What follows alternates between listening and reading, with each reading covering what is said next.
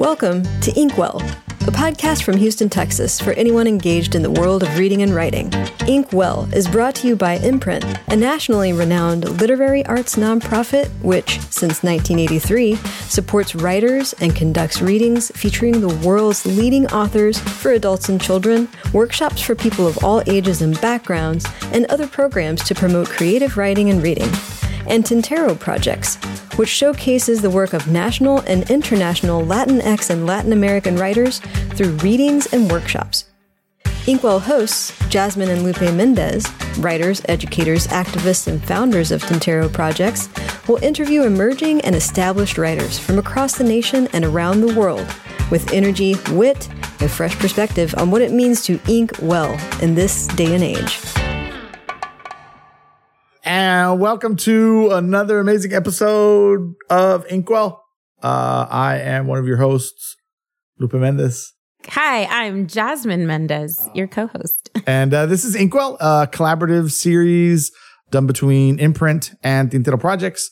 And so we have the joy of celebrating with a dear friend who has recently been named a New York Times bestselling, bestselling author, author, and I believe was on the Today Show. Um, author, if you could please just say hi real quick. Hello. um, and so welcome to Inkwell. This is I don't know what number episode. This is the second episode of season four. No, this is the third episode of oh, season four. Okay. Wow. Because it's been a while it that has, we it's been a while since we has, interviewed anybody. So. Uh, but so introductions of things. We've been busy with writer life and parenting and poet laureating and book tours and book tours. You have your poetry, like your poet laureateship tour. And I've been doing, I've started my book tour. So we've been traveling for that and also traveling just as a family. We went to Mexico this summer. Mm-hmm. First time was, we took Luz. Yeah, first time we took Luz. That was a really good experience. She really enjoyed it, jumping on the trampoline, getting on ATVs without my permission, and uh, enjoying El Rancho, and, and that, that rancho life. And then feeding pigeons in the kiosco in the middle of town.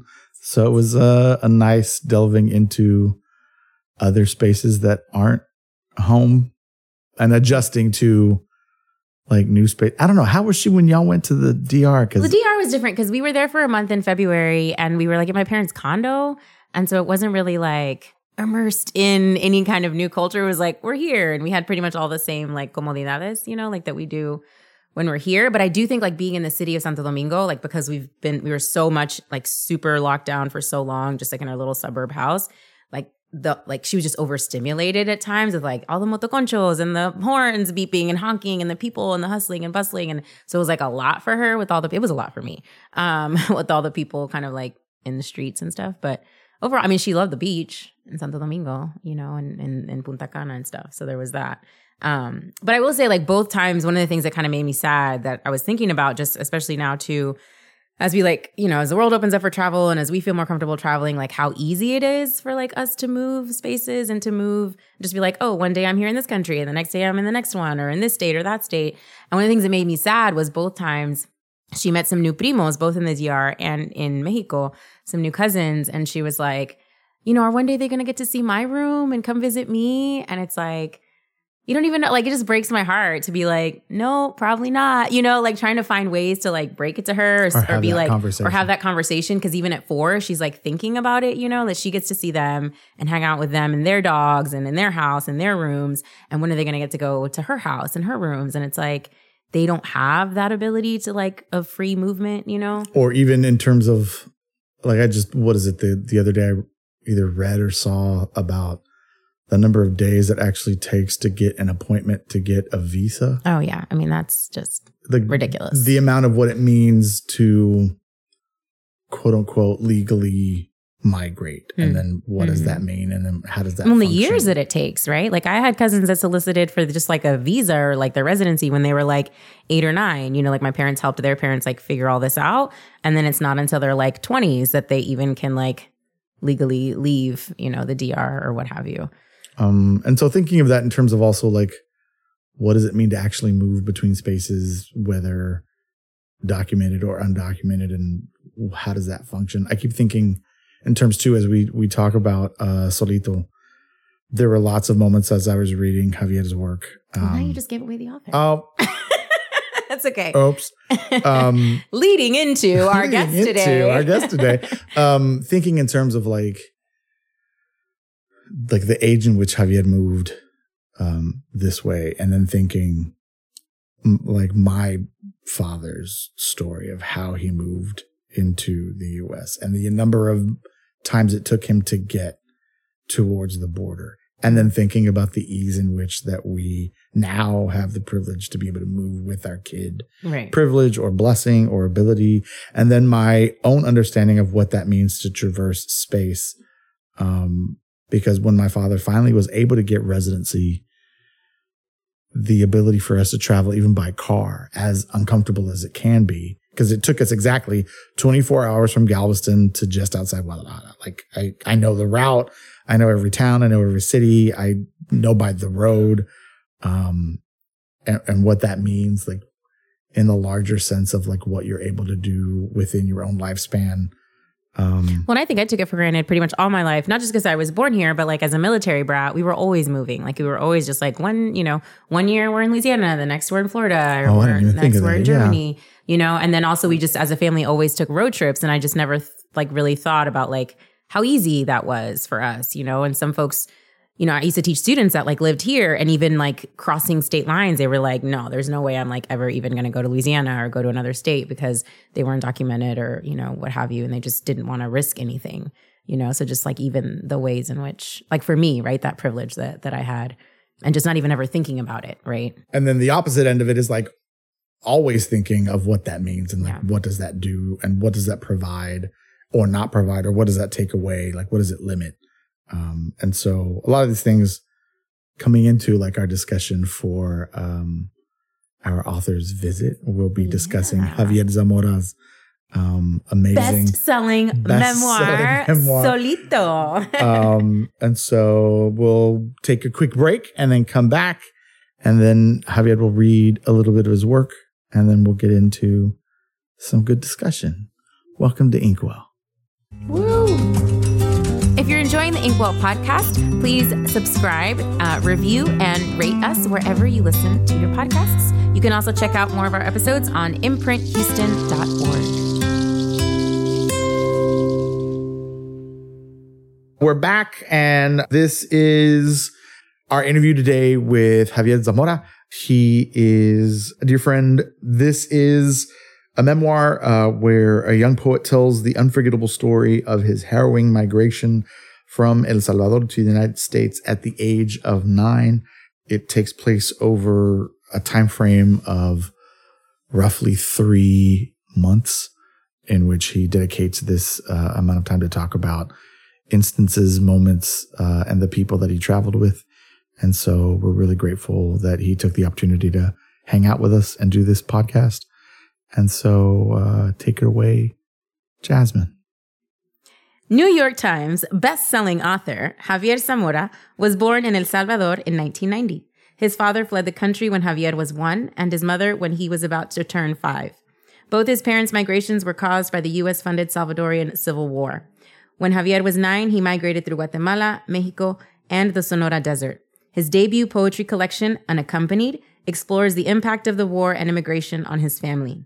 Javier Zamora has been a Stegner Fellow at Stanford and a Radcliffe Fellow at Harvard and holds fellowships from the National Endowment for the Arts and the Poetry Foundation. Welcome, Javier. Yeah. Thank you. Thank you. Gracias, Lupe and Jasmine, for having me, for hosting me. The first time I was in Houston, I stayed at your house. Oh, that's Yes. right. And this is the second time I'm ever in Houston, and now we're talking Yeah, on this beautiful podcast. Yes. so it means a lot, and I just wanted to say that. And and I'll just read from the book.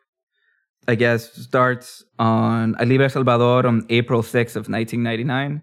And now we are on April 29th, 1999, and we're in the middle of the Pacific Ocean. And this is from that section. I tried fighting sleep. Eventually, I gave in, but woke up when Chino nudged me. Bicho, bicho, look, he said, louder, his breath smelling of cigarette smoke. Flying fish Flying fish? Fish out of the water? Flying? Swimming in the air like dragonflies, but bigger. More and more of them. They're running from dolphins. The mean coyote says loud. I can't believe it. Maybe I'm dreaming. I thought they were a myth. I saw them on TV, but didn't believe. They glide in the air for meters and meters. They ride the wind like bullets, like skinny balloons, more and more. We're gonna make it, I whisper. It's a good sign, Chino says. Ya la hicimos. People in the boat cheer. I don't know how long I've been asleep. Don't know how close we are to wherever we're going in Mexico. It's a good omen, some men shout. A good omen. People cheer and clap more. Then the fish disappear, like nothing happened. We wait for them to come back. I look over at Carla, her smile bright white in the moonlight. Patricia smiles también, both of their eyes wide, glowing in the dark.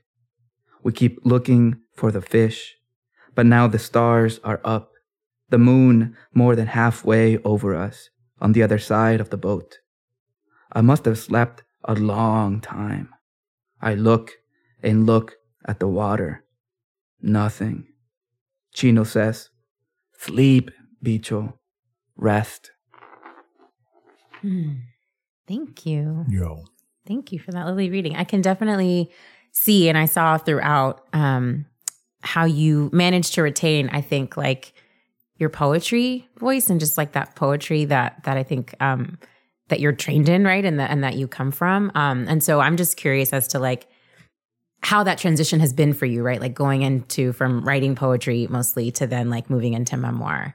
And if it was like challenging or what about it was either exciting or challenging for you? Um,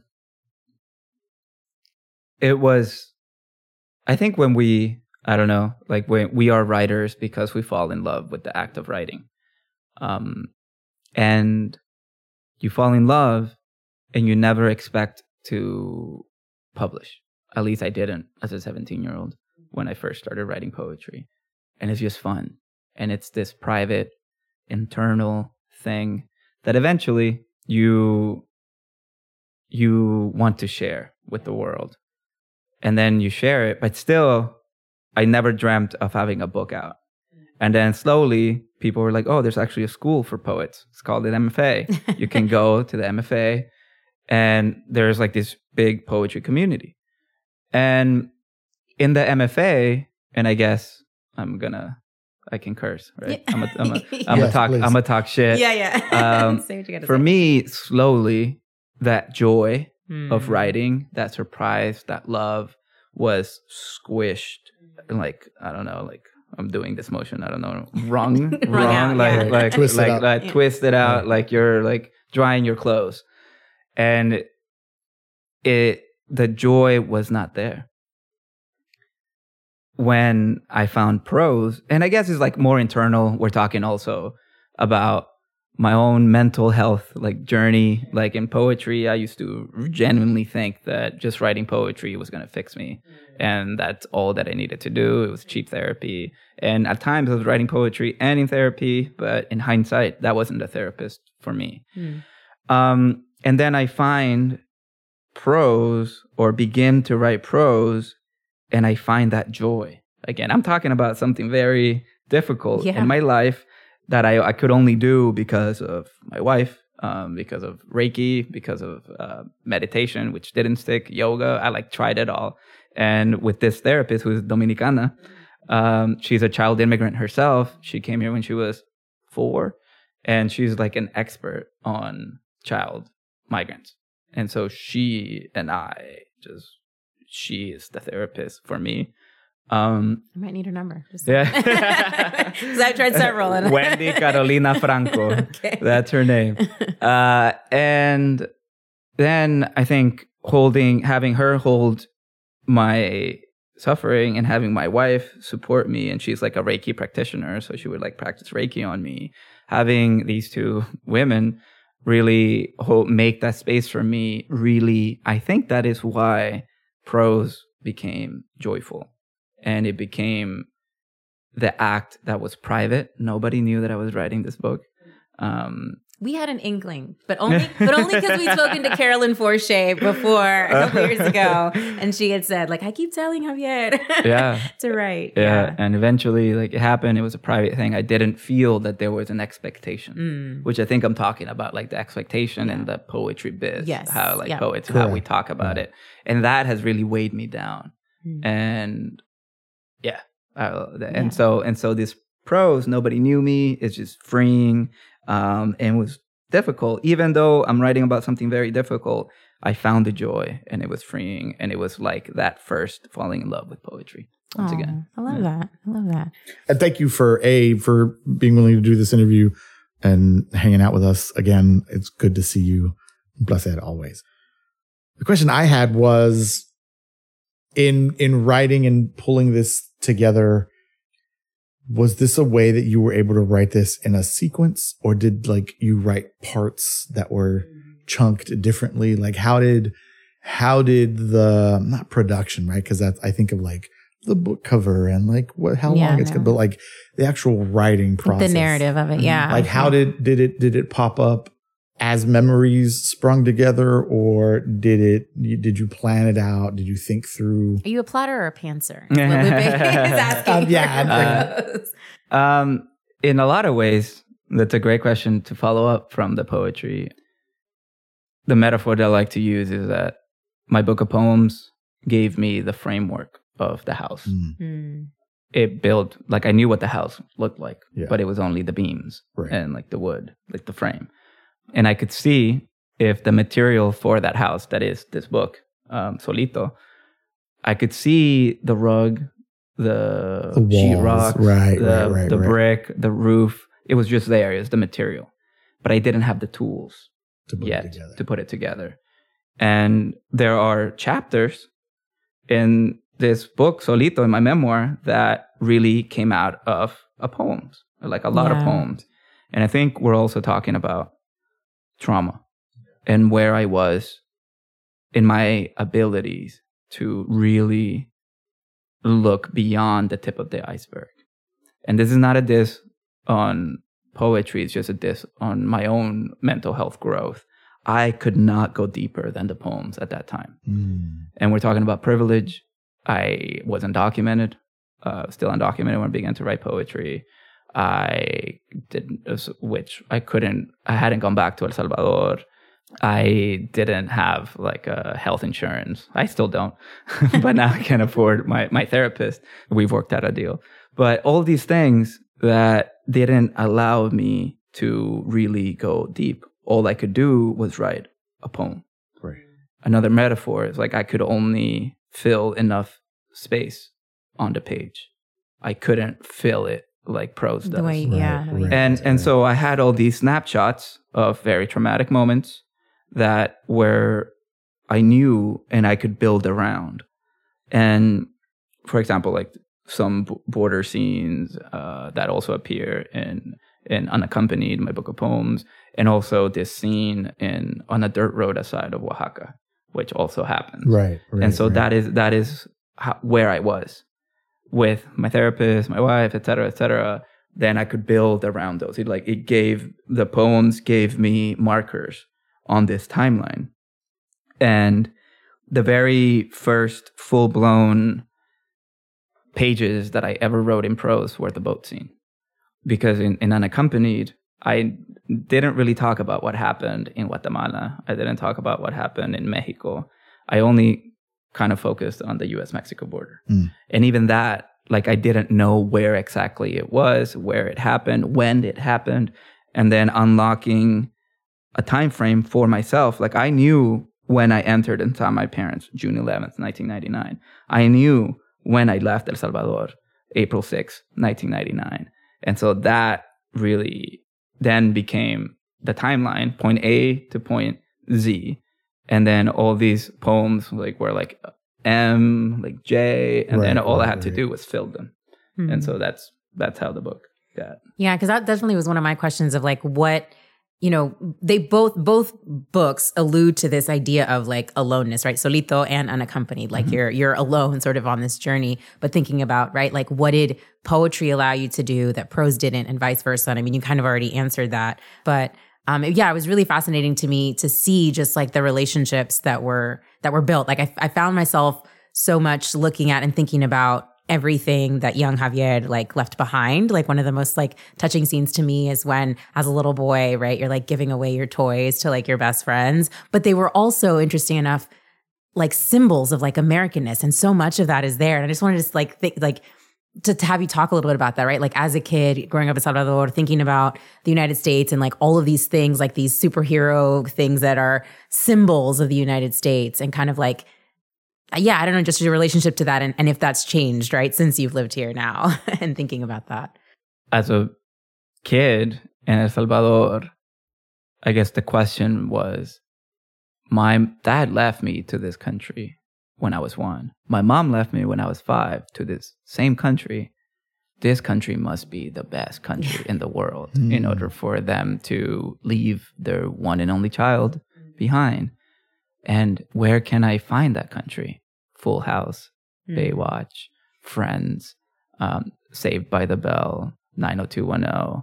Those were the shows that I loved and and shows that I thought was every every kid, every Right, every that's person America. Like, living everybody I- lives like this. is America. Everybody lives like this, Like yeah. it is everybody Yeah, lives yeah. like this Yeah. to the point that I was so certain that everybody lived like that that I never asked my parents Mm, What what is is an life like? apartment or like what i I had no idea what an apartment was right. or what is an apartment complex what you don't have a house like in the in the very first pages i genuinely thought that my Right. parents had a white picket fence a lawn they had a swimming pool in the back they had a two-story house a huge tv perhaps a waterbed and Waterbed. and, and not only that, they were growing mangos and aguacates and papayas, all the same flora and fauna that grew grows in El Salvador, of course, grew in in the United States as well. And there's snow everywhere Snow as well. everywhere. Like I was really looking forward to snow. So the these ideas that as a kid I genuinely believed everything in the US was good. And I had no conception of papers or I The logistics of the things. logistics of Yeah. things. Like a lot of these kids, uh, kids in my in my school, their parents aren't here, but they don't want to come back. I don't know why they don't come back, but these kids are also leaving. Some of them have left on a plane. I don't know how. Others just left in a car with a stranger. But then weeks later, they're over there and sending pictures with their parents. So it's gonna be easy. I'm gonna make it too, but I'm not gonna be like them. I'm I am gonna come back. I'm just gonna go over there. I'm leaving on in April, but by Christmas, I'm gonna come back and I'm gonna bring everybody parents and I'm gonna be with my grandma again. So some some time in the book, I also had these realizations like, oh, I'm gonna see my parents. I'm gonna miss my grandma, Mali, Lupe, my pets, the toys that I cherished so much. Um, the walking T Rex from Jurassic Park. Yeah. That was like my most uh, prized Yeah. possession. and I'm not gonna see that toy again for I don't know how long. And yeah. Speaking of symbols and ideas, was there anything that either caught you off guard or surprised you in terms of like things and symbols and images that came from unaccompanied that traversed into uh Solito? Was there anything that like you're like, yeah, there's the the full through line, like the and you already partially spoke to the idea of like the building beams and the the floor plan, the blueprint being the poetry collection, and then everything that's within it, uh, the innards being the this memoir. Was there anything that like surprised you as like threads that still continued? Paula, that little lizard, and on a I talk about her and on a dirt road outside of Oaxaca, and Paula also proves one of many superpowers that this little kid, meaning me, this nine year old, used in order to survive. And and my like this is the biggest part of unlocking what how I survived, which is many tools. And one of them is dissonance. Or I detached myself from the horror, from the moment of the guns, the first time I had a gun pointed at me, and this fear, and I was face down on the dirt. And instead of focusing on that, this lizard that is real, I focused on. And I try attempt to to grasp that moment in poetry. And then that was the second chapter that I wrote. From that poem, I stretched this scene, the exact same scene, and Paula to me is the key, The linchpin that, to that- it. yeah, that Yeah. unlocked everything as a symbol. Um, another, I guess, not symbol, but like as a metaphor again, I, I guess in the poetry, I only talk about Chino. Oh yeah, And that's right. he- that's right. The the book of poems is 88 pages long. He appears in two of them. And how I describe him is perhaps the worst moment of his life. He's getting kicked by border patrol and I name him and I dedicate the poem to him.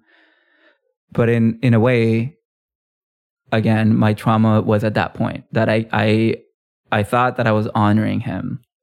eh, but at the same time I was erasing everybody else around Mm. and Chino reminded me of Patricia, Carla, Marcelo, Chele, Don Dago, Marta, and every other person that, in their own way, helped me get here and were with me.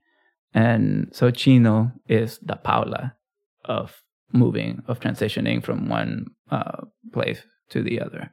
And I just wanted to really honor all these other people and not only flatten them like I, I feel like I did flatten Chino. I am thanking him in that poem, but I'm still only freezing him in that moment in time, which is perhaps the one of the lowest points of his life.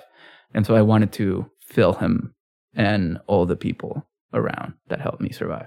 Fill in that picture. Fill in Yeah. the larger, the larger. Well, yeah, just show them as like in their full humanity, right? Like not Yeah. just like their lowest or their, Their worst. trauma. Yeah, and their Yeah. trauma, not have them defined by their suffering. But I also think that Yeah. speaks to like even as a growing artist and growing writers, like we we are able to write the things that we're able to write as we've been developing and doing that. yeah, work, like as we grow Like, as people, then our Mhm. writing changes and grows and has a different, you know, understanding as well. Best I- case scenario. Some of us don't grow. Well, that's true. That's true. Some folks don't, some right? folks do not grow. Yeah. One of the other things that caught my attention, um, we kind of talked about this earlier. I loved all the moments that you you like pin us into that time frame with references to shows and telenovelas and foods, like things that I know very well. But then you also gravitate to like the music of the moment.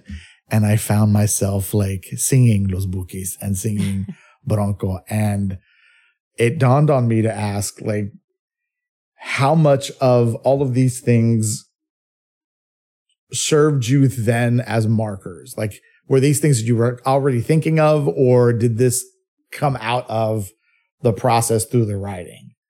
And like, did you have to research this, or were you like, no, that was the song I was listening to at that moment when that thing was happening?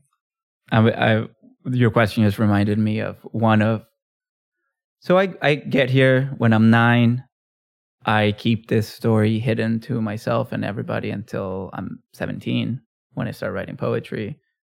Like poetry is also how I began to understand what it means to grow up undocumented, Mm. which is there's a lot of silence around that. But in those from nine to 17, and then up until I begin writing Solito when I'm 29, there are different, there are songs, there are scenes in movies, there are books that trigger me. And they trigger me in a way that they remind me of something that I did not want to talk about. But then once, uh, once I'm with my therapist and my wife's practicing Reiki, I'm on this healing path, whatever, I can better access those same moments for example, uh, near the end of Y tu mamá también, um, there's uh, Tu cárcel by Lo- that famous, like Oh. even this beautiful shot. So I had an inkling that I knew that beach. You know, th- they're like hanging out in this beautiful beach. A filmmaker friend told me that that beach is in this little wildlife stretch of Oaxaca and Chiapas Mm. which is a beach that perhaps is the beach that I landed in, in this same on the boats from the coming body from Baja remembers. Oaxaca. No, the body Yeah, the remembers. body Yeah. Even yeah. if like the body in own keeps memory, the, the body score. can't. Yeah. Pero más bien, como dicen, el, cuerp- eh, el, el golpe avisa. Yeah, yeah, yeah. And and so that song was from the same era as well. Correct. Um, every time I listened to Bronco, like Bronco was big in El Salvador. Yeah. and I grew up like listening to Bronco. They were on Sábado Gigante, uh, and and like Bronco is one of the bands that I couldn't listen to because it, I was like put back there. Los Temerarios, same thing. Like Ooh. Patricia loved Los Temerarios, and we were like making this journey as this. I think their third album, like I think Yeah. it, they came out in like 1999, was playing at every radio station oh, across wow. three different countries. It's a staple. Yeah, it's a fucking staple. And and so I couldn't listen to Los Temerarios. And it's funny because all these songs, you go to like Anywhere. where all the immigrants hang out and like get drunk, like in the in la, Yeah. the, ¿cómo se llama esa cosa? La, la, ro- la roquera. Oh, yeah, yeah, yeah, yeah. Like, you, like, Rocola, put a coin, That's it. yeah. La, la rocola. yeah, you they're put it all in, there. in that, and In you see, jukebox, yeah. and you see what these songs mean to us. It's like somebody, like there's always a dude by himself with a bucket of beers, just like putting, trying to put a dollar bill in there and like crying it out because these are the only times that we're allowed to, to do these things. and to do these things and like that that is the soundtrack and of course it they're they're all of them are mostly men and that's on purpose there's only one song that's like uh, by Villarreal oh, la- la Grupo Límite. Yeah. Grupo Límite. Yeah, yeah, yeah. Alicia Villarreal that's the only one and I created this playlist on purpose like that that is like because that is what us patriarchal Latinos are taught to to do. to do and to Like, listen the to, like, image you're yeah. right like the image of anybody from a space and if they've had to leave to find a new space there's always this like internal heartbreak that none of not a single one of them will share in public Mhm. Well, yeah. every mariachi every ranchera every slow beat song that's written by a guy like there's another guy sitting at a bar with a couple of beers a bunch of quarters the rocola and like these tunes playing and that's like I, I read through those and I was like, that is, that is every man. But then also I was like, damn, and Javier's nine, like Yeah. doing and seeing these things. you internalize all that shit. You, yeah, Yeah. it stays with you. It's- but even like all the the telenovelas that like I also came up with, Luz Clarita. Luz Like- Clarita. I know. I Yeah. like, almost died when I read that. I was like, oh, I'm so dated. I like, I remember. But it's like- The- I, I heard the song Luz Yeah. Clarita. Yeah. I was like, oh my God. we call it Luz Caquita. in El Salvador. I love it. uh, and like those mujeres un camino. yeah. Dos those mujeres. You know, like one of them taught me to like, you know, colorism, Mhm. and the other one taught me that it's okay to cheat. Yeah. because you're you're gonna you're gonna find love you Right. know, a Yeah. certain way and it's like that's like i want to write about like an essay about this fucking telenovela because it's about nafta It it's un is. trailero who lives in san diego who goes to tijuana and he has like a partner in the states and a partner in mexico and it's like the cross border crossing uh, Yo. shit. yeah On the next episode. but it's also, yeah, it's also like the undertones too. And not that we're digressing to something else, but like the undertones too of what we live with, about like what does heartbreak look like in the lives of what's gendered, but then also like the end of the telenovela in Latinidad is always someone getting married and like happily ever after, family united, este el otro. and somebody then- dying in a car crash Right, Yeah. like somebody dying in a car crash, or somebody like always something crazy, or life. Yeah, or like get poison, shot. or Yeah. slapped twelve times, and it's all those those elements too. Like, man, that yes, shape and like kind of they're supposed to they kind of reflect back, but they're also like telling us how to be, you know, X, Y, and Z, or how to live, or what to feel, or you know, Even when you're nine, as a little kid, Yeah. you were absorbing all this. yeah stuff. you absorb it and you internalize it and you move forward with it yeah yeah i know um just going back to a little bit because i'm really always interested just in people's influences and i know before when we talked a million years ago when you were here or i just i've heard you say in the past that you are a student of june jordan as poetry who do you who do you see yourself being a student of when it comes to like prose and memoir Um, it's interesting because uh, I get asked, uh, oh, or the comment like Yeah. like you began the interview. Yeah. Oh, you're, you're you I like it reads in a poetic way, right right and I think it does because I I am still a Of student of June Jordan, yeah and her idea uh, of poetry for the people is that minimum words, maximum impact. So I've always I've carried that through, and also a student of Yusef Komunyakaa, who I had the privilege. I never met June Jordan, but I had a chance to study with uh, Yusef Komunyakaa, and his whole idea was um, the ear is the best editor, and so in the writing of this book, I was always thinking about them and reading. Part of the editing work was also reading the book out loud. And that's what Yusef taught me. And the third would be Roque Dalton, who is a Salvadoran poet, who is the first person that I saw write in caliche, which is our slang, and not write Spanish trying to impress the Spaniards, but trying to uh, impress the people. And he cursed a lot, and which is why I love him. His super salvi thing, which is I I think that's why I use a lot of slang, and I think I will always curse in whatever I write in any genre. So those are like my three big figures that I don't think they're uh, genre less. yeah yeah yeah Yeah, they're just gonna be with me forever. It doesn't matter. That's also a very international thing. I think in the United States, we want to we want to like pigeonhole no, yeah, everything. pigeonhole. What genre is Yeah. this? And da, da, da. yeah, yeah. No, I 100% agree. I think that as I don't know, I always say that as like Latinos, Black people, like people of color, people outside, right, who have come from other traditions of of storytelling. You know, I always say like we tell stories with our whole body, with our whole selves, and like that takes whatever form, Form it's genre take. it's Yeah, going to take, correct. right? Like might be poetry, might be prose, whatever you want to call it. It's going to be a mix, you know, um, just whatever it takes to tell the story in the best way possible. And and out of those three people, they all write other things than poetry. Yeah. Like Yusef has written like opera librettos, yeah, and June has a beautiful memoir, and also has writing about architecture. And Roque Dalton wrote a memoir and somebody's autobiography as well. So it's like gen- genre, like gender, doesn't matter. Doesn't? Correct. Yeah. It's a capitalist tool to help you find your books.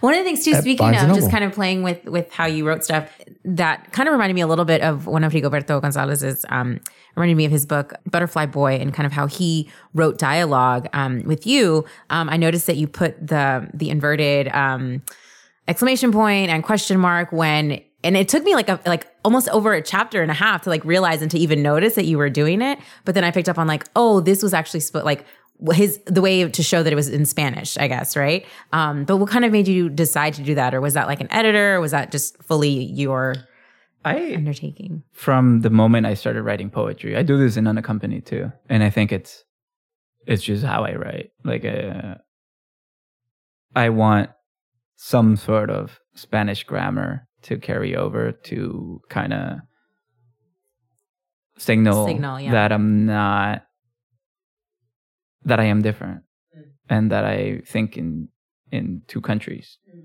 Um, and also the hardest thing of being in school trying to learn English and reading out loud in fourth grade was not having that marker. In Spanish, the question mark and the exclamation It point announces into- yeah. it announces itself. Yeah. So when you're reading, you know when to shift. Right. And I remember having these it was hard for me to read in English one because I was just learning English, but then it was hard to get to a point at the end of a sentence to be like question mark. is this the inflection? Yeah, is this is this Yeah. a question? no shit, I didn't think about that. Yeah. Yeah, so no, I, and I. I I think that's aggressive in the English language. So I just want to you know Nice. announce it Yeah. as well. Yeah. Yeah. That's so smart because I just I haven't thought about. I mean, because English is my second language, I had I had always like if you're gonna speak and if it's a shout, you just shout it, and if it's a question, the inflection's at the end. Right, because we, but you, you say like me, like I can say English is my second language, but like I pretty, I mean, I learned English at four, so basically it's still basically my first language también. It's just that at home we only spoke Spanish, but I didn't, you know. I it wasn't. I think I must have been like eight or nine when because I would always read sentences off like not even appropriately, and then I was like, oh, there's, and then the two was like inflection, inflection. Always raise your voice when you're asking a question. I was like, what are you talking about? But I was like, oh, and Give then me I a roadmap. Give me a road sign. like know? that, like Yeah. give me the thing that. And, but no, yeah, like thinking about it now, no, that makes correct. See, smartness things. Um, this book is brilliant. The the energy behind all of it, um, the moments that you capture, so well crafted. The, How long did it take you to write it? I got a complicated answer. um, I think I've been trying to write this since I was 17 and started writing poetry. Another more accurate, or not accurate, but just a different type of answer. I started writing this actively in April of 2020. No, April 2019. And I finished the first unedited draft May 2021. Mm. So I can't do math. Like two years? Two years. two, two, two plus years? two Yeah. plus years. Yeah. yeah. Masters of Fine Arts and Creative Math. Figure it out. Um, yeah. we we're gonna take a break. we're gonna take a quick break. Come back for our lightning round questions. I don't have nothing else to say because Jasmine said it all. I can say. Just hang tight. Uh, Javier, we love you.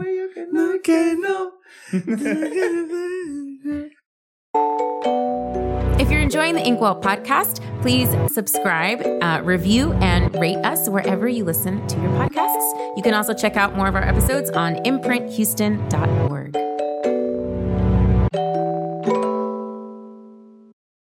And we're back. This is the lightning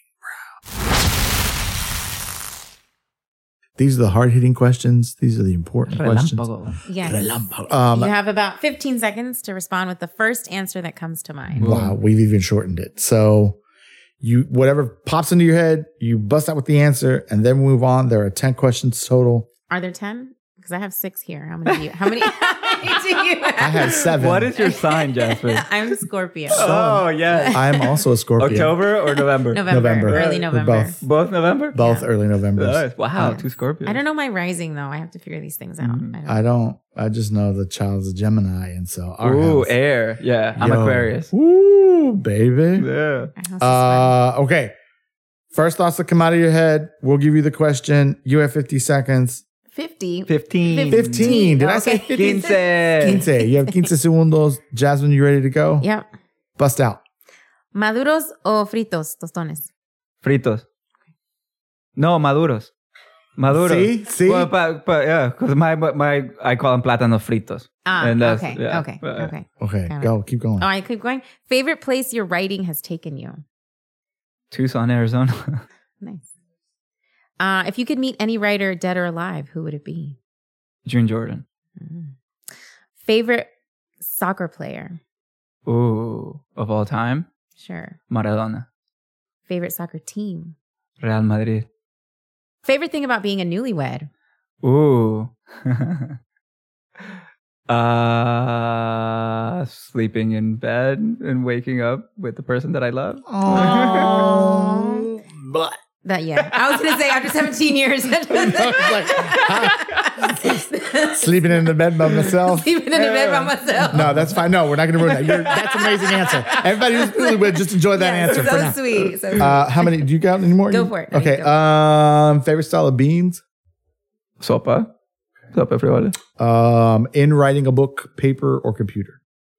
Uh, computer. Sadly, it changed. It changed. It, it was Same. it was paper for poetry and it's prose. I mean, it's computer for the prose. Oh, that makes sense. Yeah, If you were to write a poem right now, it'd be on paper. on paper first. Yeah.